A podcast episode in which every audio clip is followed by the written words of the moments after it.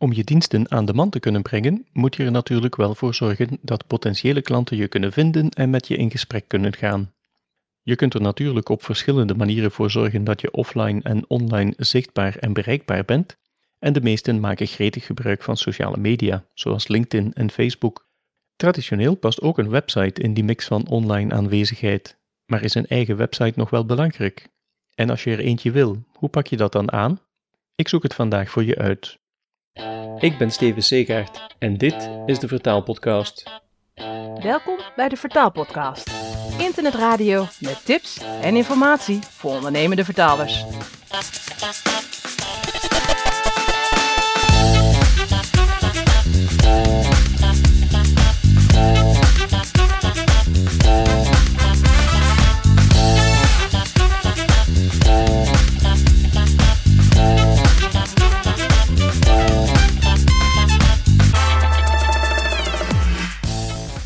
Heb jij een eigen website?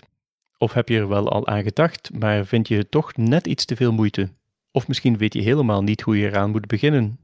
Om al deze redenen heb ik zelf heel lang alleen profielpagina's op diverse platformen gehad. Daarna kwam een beperkte website die ik met Wix punt com had gemaakt, maar die bleek dan eigenlijk ook weer te beperkt. Nu heb ik een website op een ander platform, waarmee ik alles precies zo kan hebben als ik het wil. Dat heb ik niet alleen gedaan. Ik heb daarvoor de hulp ingeroepen van iemand die er alles van af weet. Bart Hoelans, welkom bij de Vertaalpodcast. Hallo Steven, dankjewel. Bart, jij bent zelf ook vertaler en je houdt je daarnaast bezig met het ontwerpen, opzetten en onderhouden van websites. Wat was je eerst, vertaler of websitebouwer? Nou, ja, klopt. Ik ben uh, zowel vertaler als websitebouwer. Uh, met vertalen hou ik me al zo'n beetje tien jaar bezig. Met het bouwen van websites eigenlijk nog wel uh, wat langer. Het begon eigenlijk als een hobby. En zoals dat dan vaker gaat, uh, word je gevraagd door een kennis. Kun je me helpen met een website? En zo ben ik er eigenlijk ingerold. En uit de hand ontdekte ik eigenlijk dat er wel vraag was naar het bouwen van ja, dit soort websites. Uh, voor Z Z P'ers, kleine bedrijven en dergelijke. En sindsdien heb ik mij uh, daar verder in bekwaamd. Ja, via H T M L ben ik ermee begonnen. Momenteel werk ik regelmatig aan WordPress websites. Mm-hmm. Bart, een website. Heeft dat eigenlijk zin? Ja, ik vind dat het uh, zeker zin heeft. Je kunt het zien als je visitekaartje, je eigen marketinginstrument. Voordeel van een eigen domeinnaam en het feit dat je daar een bijbehorend e-mailadres bij hebt, komt in ieder geval professioneel over. Je kunt ook e-mails sturen via Gmail of een Hotmail e-mailadres, maar een eigen mm-hmm. domeinnaam komt toch wel serieuzer over. Men ziet dan dat je geïnvesteerd hebt in je eigen onderneming. Een ander voordeel vind ik is dat je op je eigen website helemaal vrij bent om te doen en laten wat je wilt. Mm-hmm. Ben je bijvoorbeeld op andere websites actief, zoals een ProZ of andere, dan kun je gebonden zijn aan allerlei regeltjes. En op je eigen website kun je je precies zo profileren zoals je zelf wilt. Ja, ja, ja. Niemand die op de vinger stikt als je eens een keer net wat anders opschrijft dan volgens de regeltjes zou moeten. Dus je hebt veel meer vrijheid, je bent onafhankelijk en je bepaalt eigenlijk je hele eigen image daarop. Mm-hmm. En ik zie een website eigenlijk ook als een visitekaartje. Je kunt je portfolio presenteren, je eigen specifieke werkzaamheden daarop aanprijzen. En bedenk daarnaast dat de website ook een onderdeel kan zijn van je verdere marketingstrategie. Het is niet een op zichzelf staand iets, maar je zet het eigenlijk in in combinatie met meerdere kanalen. Zoals social media, LinkedIn en dergelijke. En daarin past dan de website eigenlijk precies erbij. Ja, nu, ik kan me voorstellen dat veel mensen geen idee hebben hoe ze aan zoiets moeten beginnen. Dat was bij mij eigenlijk ook zo. Laten we even bij het begin beginnen. Alles bouwt voort op een eigen domeinnaam, kan ik me zo voorstellen. Maar hoe kom je daar nu eigenlijk aan? Ja, precies. Voordat je een eigen website kan gaan bouwen, moet je natuurlijk eerst een geschikte domeinnaam kiezen. De meeste mensen kiezen dan voor een bedrijfsnaam of een andere naam met trefwoorden die in ieder geval te maken hebben met de activiteiten die ze willen gaan aanbieden. Mm-hmm. De eerste check die je moet doen is dan controleren of je gewenste domeinnaam nog vrij is. Want sommige generieke uitdrukkingen of domeinnamen met populaire trefwoorden kunnen misschien al geregistreerd zijn door andere ja. bedrijven. Met een specifieke bedrijfsnaam of je eigen naam valt dat meestal mee, omdat die natuurlijk vrij uniek zijn. Ja, dan heb je de kans dat die nog vrij zijn. En wat je doet met een domeinnaam is die registreer je eigenlijk bij een hostingbedrijf. En je koppelt daar een hostingpakket aan. Mm-hmm. Tenzij je met opzet eerst je domeinnaam wil reserveren, om pas later daadwerkelijk te gaan beginnen met het bouwen van de website. Anders is dan vaak vind ik om ja, je domeinnaam bij hetzelfde bedrijf te kopen en onder te brengen als waar je die hosting van plan bent aan te schaffen. Want dan heb je alles onder één dak En dan heb je ook één aanspreekpunt voor als je ooit eens vragen hebt of er wat misgaat. In plaats van dat je dan mm-hmm. verschillende bedrijven moet gaan benaderen. Is dat dan niet riskant? Als je een conflict hebt met een host, bijvoorbeeld over een betaling, dan ben je meteen ook je domeinnaam kwijt. Ja, dat zou kunnen in theorie natuurlijk, als je daar een conflict mee hebt. Maar ik moet zeggen, als je dat bij een ja, professionele partij onderbrengt. En ja, ik adviseer ook mensen over ja, welke partner zou daar geschikt voor zijn. Mm-hmm. Dan ja. heb ik het in de praktijk eigenlijk nog vrij weinig meegemaakt. Dat dat zeg maar tot zo'n danig conflict loopt dat ja, daar een probleem ontstaat met de hosting daarvan. Ja. Wat kies je dan beter? Kies je dan beter een .nl-domein, een .be, .eu, .com, .org, wat heb je allemaal? Er zijn er heel veel speciale domeinnamen beschikbaar. Ja, dat klopt. Hè? Naast de, de basisnaam zeg maar, in je domein kun je ook de keuze krijgen welke extensie je wil gebruiken. Dat noemen ze dan een top-level domein. Wat je zei, dat mm-hmm. kan .com of .nl zijn. Ik zou de keuze maken door te kijken, maar waar gaan je klanten eigenlijk het eerste zoeken? Hè? Zijn die bijvoorbeeld voornamelijk in Nederland gesitueerd? Dan is het natuurlijk aan te raden om in ieder geval het .nl-domein te registreren. Wil je internationaal ook je klanten benaderen? En denk je dat die ook bijvoorbeeld wel eens ja, als eerste ingeving naar een .com-domein zouden zoeken? Dan kun je natuurlijk altijd die domeinnaam ook registreren en daar je website ja. ook mee linken. En wat in ieder geval belangrijk is, is om te kiezen, wat ik al zei, voor ja, een betrouwbare partij. Een goede provider die ook de hosting heeft ingericht voor bijvoorbeeld, als je met WordPress werkt, dat die dan ook ja, de service geoptimaliseerd heeft om WordPress zo optimaal mogelijk te laten presteren voor jouw bezoekers van je website. Ja, ik heb wel eens gehoord dat het voor de domeinnamen eigenlijk niet uitmaakt of je nu een duurdere provider neemt of een goedkopere, maar dat het dan vooral aan de service ligt. Klopt dat? Ja, je hebt eigenlijk te maken met twee dingen. Natuurlijk service in de zin van de dienstverlening. Hè? Van hoe staan de mm-hmm. mensen jou te woord. Heb je daar te maken met deskundige mensen die snel op jouw vraag reageren. Nou, dan merk je toch soms wel verschil dat je bij de ene vaak ja, afgedaan wordt met een soort frequently asked questions pagina. Van ja, kijk daar maar, want ja. dat zou ook moeten staan. Ja, dat merk je bij de wat professionelere toch dat ze echt mee dieper in de techniek duiken met jou. Om zo je probleem of je website te, te helpen optimaliseren. Ja. En ja, de service, de techniek die ze gebruiken, heb ik in de praktijk gemerkt dat dat bij grote, bekende, betrouwbare partijen je website echt gewoon veel sneller laat. Dus daar heb je echt wel profijt mm-hmm. van. Uh, en je bezoekers natuurlijk ook, dat je website gewoon echt sneller inlaat. Ja, ja, ja. Had je tips voor goede hostingbedrijven? Ja, ik heb inderdaad ook wel tips voor goede hostingbedrijven. Die goed bekend staan in de markt en die ook een goede technische service en klantenservice leveren, zijn onder andere Trans-I P en Antagonist. Dat zijn wel ja, aan te raden ja. partijen om mee te werken. Goed, dan heb je dus een domeinnaam. Ik neem aan dat het dan niet al te moeilijk is om e-mails te gaan versturen met die naam in je adres? Nee, dat klopt. Je hoeft daar niet bang voor te zijn. Het is een aantal kleine stappen die je moet ondernemen. Van een hostingbedrijf krijg je eigenlijk altijd bij een hostingpakket een soort klantenpaneel, waar je je website en dergelijke kunt beheren. Een van de dingen die je daarin kan stellen is dat je één of meerdere e-mailadressen gaat aanmaken. Bijvoorbeeld naam pietjepuk at en dan je domeinnaam of een info at mm-hmm. je domeinnaam. Daarvan krijg je automatisch eigenlijk gegevens toegestuurd, zoals de mailserver en de poort die je moet instellen in je e-mailprogramma. Ja. Heel vaak hebben ze daar wel echt een duidelijke handleiding voor staan, zodat je eenmalig dat in je e-mailprogramma in kan stellen. En dan ga je vanaf dat moment gewoon je e-mail versturen via je zakelijke domeinnaam. Mm-hmm. Dus je hoeft niet over te stappen op iets geheel nieuws of iets dergelijks. Je kunt die gegevens daar gewoon aan koppelen, zodat je in je vertrouwde omgeving, je vertrouwde programma, je eigen zakelijke e-mails ook kan binnenhalen en beantwoorden. Oké. Okay. Goed, dus dan heb ik mijn eigen e-mailadres. Iedereen stuurt mails naar steven at confer punt e u. Maar nu wil ik natuurlijk ook wel graag dat als ze confer punt e u gaan intikken in de browser, dat daar iets tevoorschijn komt. Dus dan wil ik een eigen webpagina waar ik mezelf kan voorstellen. Maakt het platform eigenlijk iets uit waar ik zo'n webpagina maak? Ja, je hebt natuurlijk verschillende soorten platforms inderdaad waar je een website op kunt maken. Je hebt een aantal, wat ik maar even noemde, kant-en-klare pakketten. Dat zijn bijvoorbeeld de Wix, uh, de Squarespace en dergelijke. Daar heb je vaak een standaard layout die aangeboden wordt. En waar je dan al even mee nou, zeg maar, gaat knutselen om je website mm-hmm. daar om uh, snel online te krijgen. Ja, het platform waar ik uh, mijn voorkeur naar uitgaat, uh, dat is WordPress. Een heel bekend systeem in het bouwen van websites. Lijkt in eerste instantie misschien een wat ingewikkeldere oplossing. Het is niet een altijd kant-en-klaar, out-of-the-box, meteen werkend uh, systeem.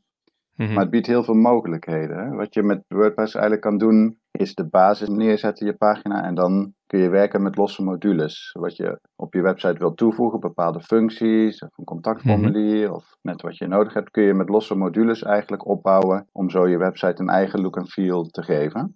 En wat het voordeel is van WordPress, is dat het ook weer onafhankelijk zeg maar, is van het platform waar je anders ja, aan vast zit. Hè? Sommige ja, van die kant-en-klare ja, ja. pakketten die, ja, die zijn gericht op de grote massa. Hè? Alles is uniform. Het is een one size fits all eigenlijk dan. Terwijl je bij WordPress veel meer zelf kunt bepalen. En je hebt de touwtjes eigenlijk in eigen handen. Mm-hmm. En daarom raad ik eigenlijk vaak WordPress aan. Uh, omdat je dan echt alles op maat kan maken. Precies wat jij ja, nodig hebt voor je website zet je erin. En je hebt de prestaties helemaal uh, zelf in te regelen. Dus ja, dat is ja. mijn voorkeur echt wel.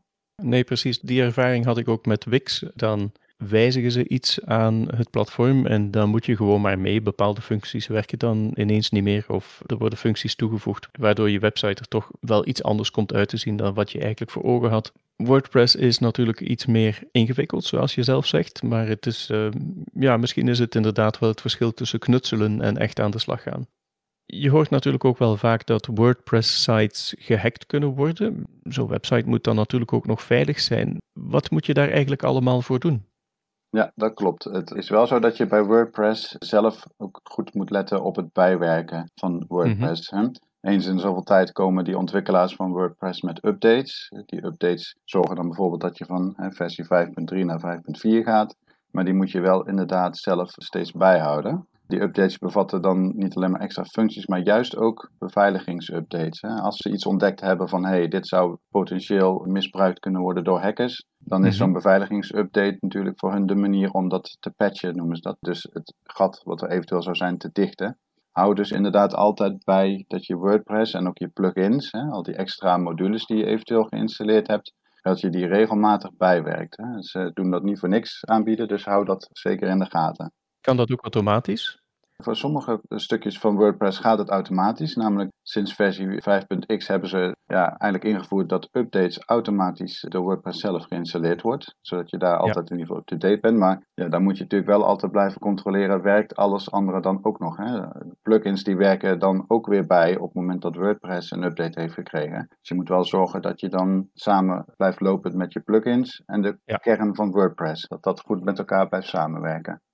Dus achter de schermen moet je, moet je er inderdaad wel op letten. Mm-hmm. Correct. Daarnaast moet je nog zorgen dat je natuurlijk ook moeilijk te raden inlognamen en wachtwoorden gebruikt. Je ziet dat hackers regelmatig uh, beginnen met de voor de hand liggende inlognamen te proberen. Dan gaan ze mm-hmm. gewoon net zo lang uh, door totdat ze een bekende naam met een bekend standaard wachtwoord ingevoerd krijgen. Dus kies er in ieder geval voor een zo moeilijk mogelijke inlognaam. En ook een wachtwoord dat je niet eenvoudig ja. kunt raden, hè? Niet de naam van je hamster of je geboortedatum of iets dat in ieder geval heel makkelijk te raden valt. En waar je ook aan moet denken, dat is ook een belangrijk punt vind ik, is de A V G natuurlijk. De zogenaamde Algemene Verordening Gegevensbescherming, de General Data mm-hmm. Protection Regulation. En dan gaat het om een stukje veiligheid voor je bezoekers en de gebruikers van je website ook. En dan hebben we het over bijvoorbeeld het privacybeleid. Hè? Wat doe je met hun gegevens ja. en de cookies, de zogenaamde cookie-melding. Cookies zijn dan de kleine bestandjes op de website die bijhouden welke pagina's je uh, daarop uh, bezoekt. Mm-hmm. Daar moet je in ieder geval even over nadenken of daar zelf iets over schrijven, van een privacybeleid stukje. Ja. En je hebt tegenwoordig ook dienstverleners die dat dan uh, voor jou doen automatisch. Ik noem onder andere een U-Benda. Ja. Die kunnen dat voor je uit handen nemen en zorgen dan dat je daar altijd actueel mee uh, bent. Mm. Wat die cookies betreft, kun je eigenlijk zelf bepalen welke cookies jouw website gebruikt? Of is dat eigenlijk iets waar je zelf bijna niks meer aan kunt doen? Nou, dat is natuurlijk wel iets waar je zelf inderdaad ook wel uh, invloed op hebt. Vooral als je bijvoorbeeld met WordPress werkt en met bepaalde plugins. Dan kun je zelf mm-hmm. bepalen van ja, in hoeverre wil ik de bezoeker gaan monitoren. Wat wil ik opslaan? Dus daar heb je dan ja. wel zelf je eigen verantwoordelijkheid over. En dan moet je natuurlijk ook communiceren. Als jij via Google Analytics en dergelijke heel intensieve dingen bijhoudt. Meld dat dan ook inderdaad in dat privacy- en cookiebeleid. Dan weten de bezoekers in ieder geval wat je precies bijhoudt daarvan. Ja, ja, ja. Ik zie soms op websites staan als cookiemelding dat er geen cookies worden geplaatst. Of dat in ieder geval de websitebezoeker niet wordt gevolgd. Is dat iets wat haalbaar is voor je eigen website? Ja, Ik denk dat dat op zich wel kan. Hè? Je kunt ook natuurlijk inderdaad gewoon geen enkel cookie uh, plaatsen. Maar controleer wel echt of dat ook zo is. Hè? Controleer of je ja. plugins niet inderdaad wel een, een cookie plaatsen om bijvoorbeeld een formulier op te slaan of om iets door te geven. Dat is wel belangrijk. Als je zeker weet dat dat niet zo is, dan kun je het plaatsen. Maar mm-hmm. wil je jezelf echt gewoon ja, netjes aan de regels houden, dan controleer je eerst welke plugins er zijn die je wel een, eventueel een cookie plaatsen. En meld dat dan ook altijd gewoon. Ja. Wees daar gewoon wel eerlijk over. Ja, precies, want de hele cookie-wetgeving is natuurlijk ook heel erg in beweging. En volgens mij wordt dat wel het volgende probleem voor freelancers zoals wij. Ja, precies. Moet je je verder nog zorgen maken over firewalls of antivirus, dat soort dingen? Je hebt inderdaad, uh, mensen worden voor computergebruik steeds wijzer en installeren in ieder geval een antivirusprogramma of een firewall voor een Windows-computer. En hetzelfde mm-hmm. kun je eigenlijk tegenwoordig ook doen voor WordPress. Daar bestaat ook een programma voor dat hetzelfde doet eigenlijk als je firewall in Windows, namelijk hackpogingen detecteren en verijdelen. Ja. En dat programma heet Wordfence. Het is een, een plugin die zeg maar pogingen herkent van hackers om je website binnen te komen. Dus wil je nog die extra zekerheid hebben, ja, dan kun je die schilder nog omheen bouwen eigenlijk. Mm-hmm. Het basisprogramma, de standaardversie daarvan is overigens gratis te gebruiken. Dus ja, wil je die extra zekerheid, dan zou ik zeggen installeer in ieder geval die plugin. Dan heb je dat extra schilletje nog om je website heen. Ja, ja, ja. Dit klinkt eigenlijk allemaal wel al redelijk ingewikkeld. Nu een andere optie is om het niet zelf te doen, maar om het uit handen te geven. Jij bent een van die mensen die websites maakt voor anderen. Stel nu dat ik jou daarvoor wil inschakelen. Hoe verloopt zo'n proces bij jou dan eigenlijk? Ja, ik heb ook mensen die zeggen van nou, ik wil me niet helemaal bezighouden met al die techniek aan de achterkant, maar ik wil puur mm-hmm. een bericht of een pagina kunnen plaatsen, wat tekst kunnen doen. En verder wil ik inderdaad dat gewoon uitbesteden. Nou, dan is het proces in wezen hetzelfde als wat ik in het begin al aangaf. Ik kijk samen met de klant welke domeinnaam geschikt is, welke domeinnaam is beschikbaar. Die ga ik vervolgens registreren voor de klant en daar koppel ik dan het hostingpakket aan. Wat er dan meestal gebeurt daarna is dat ik met de klant samen ga overleggen en brainstormen van nou, wat wil je zelf over jezelf vertellen? Welke stijl heb je? Mm-hmm. Welke content denk jij dat er in ieder geval over jou verteld moet worden? Het kan zijn dat uh, een klant zelf al bijvoorbeeld een huisstijl heeft of een logo. En dan weet ik in ieder geval dat ik het kleurgebruik daarop van de website kan afstemmen. Ja, ja, ja. En ja, soms hebben klanten bijvoorbeeld foto's. Nou, dan kunnen we die profielfoto's ook verwerken op de website. Het kan ook zijn dat de klant eigenlijk heel weinig fotomateriaal heeft. Dan zorg ik ook in overleg met de klant voor wat aankleding in de vorm van afbeelding, mm-hmm. zodat de website ook wat mooi oogt voor de bezoeker. Ja, ja. Ik help de klant ook mee met de teksten die ze op de website willen hebben. In principe levert de klant zelf tekst aan over wat de diensten zijn, en wat zijn of haar specialisme is en dergelijke. Dat weet de klant natuurlijk zelf ook het beste. Wat ik wel doe, is die teksten mee herschrijven voor het S E O-gebeuren. S E O is het mm-hmm. Search Engine Optimization. Oftewel dat de website ook op een goede manier door de zoekmachines zoals Google en dergelijke gevonden en gelezen kan worden. Ja, ja, ja. Eventueel werk ik samen met een tekstschrijver als de klant het moeilijk vindt om zelf ja, toch tekst over uh, te schrijven. Als die daar niet zo heel goed in is, dan kunnen we daar ook nog in begeleiden. Dus ja. uiteindelijk komt dat allemaal wel op zijn pootjes terecht. Uh. En dan wil iedereen natuurlijk graag weten wat zoiets dan kost. Ja, ik werk zelf met een drietal pakketten, afhankelijk van wat de klant eigenlijk uh, wenst. Je kunt een basiswebsite bestellen. Nou, dan zit je ongeveer op een prijs vanaf zeshonderdnegenennegentig euro. Mm-hmm. En wil je dat ik ook de hosting en domeinnaam regel en beheer, dan heb je pakketten vanaf zevenhonderdnegenennegentig euro. Eventueel zijn de websites ook meertalig te maken, hè, omdat we als vertalers natuurlijk ook graag de website aan de potentiële klanten willen presenteren in hun eigen taal. En daarvoor heb ik een pakket dat het ook meertalig maakt. Dan ziet de bezoeker ook bijvoorbeeld alle menus, alle content precies helemaal in hun eigen taal. En natuurlijk is er ook altijd maatwerk mogelijk. Hè? Stel dat een klant specifieke wensen heeft of iets wil wat ja, niet in zo'n standaard pakketje zit. Dan gaan we met de klant in overleg over wat de klant precies wenst en wil. Ja. En daar passen we dan inderdaad een mooie offerte voor aan. Mm-hmm, mm-hmm. Met andere woorden, het kost wel wat. Zelf doen kan prima, maar als je daar geen zin in hebt, hoeft uitbesteden nu ook weer niet zo heel erg duur te zijn. Prima informatie, Bart. Als je de luisteraars nog één belangrijk punt zou kunnen meegeven, wat zou dat dan zijn?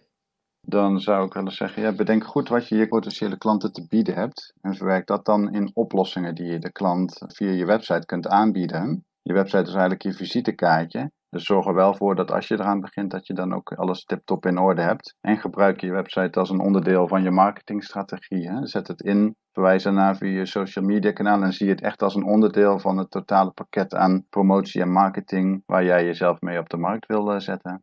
Mm-hmm. Dat is goede raad, Bart. Ik denk dat er nog te veel mensen zijn die een website hebben, maar die dan helemaal niet inschakelen in hun marketing. Dankjewel voor dit gesprek, Bart. Ja, graag gedaan, Steven. Jij ook bedankt. Wie eraan denkt een eigen website te maken, weet nu alvast hoe de vork aan de steel zit. Als je hier meer over wil weten, kun je terecht op de website van Bart, dat is b w e b design punt n l.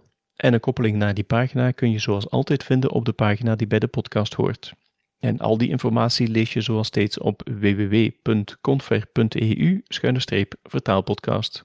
Heb je vrienden en collega's die deze informatie goed kunnen gebruiken? Stuur ze dan zeker de link naar deze podcast door. Op die manier help jij hen verder en bereik ik een groter publiek. En als je graag een onderwerp behandeld wilt zien dat jou nou aan het hart ligt, stuur me dan gerust een tip via w w w punt confer punt e u of via sociale media.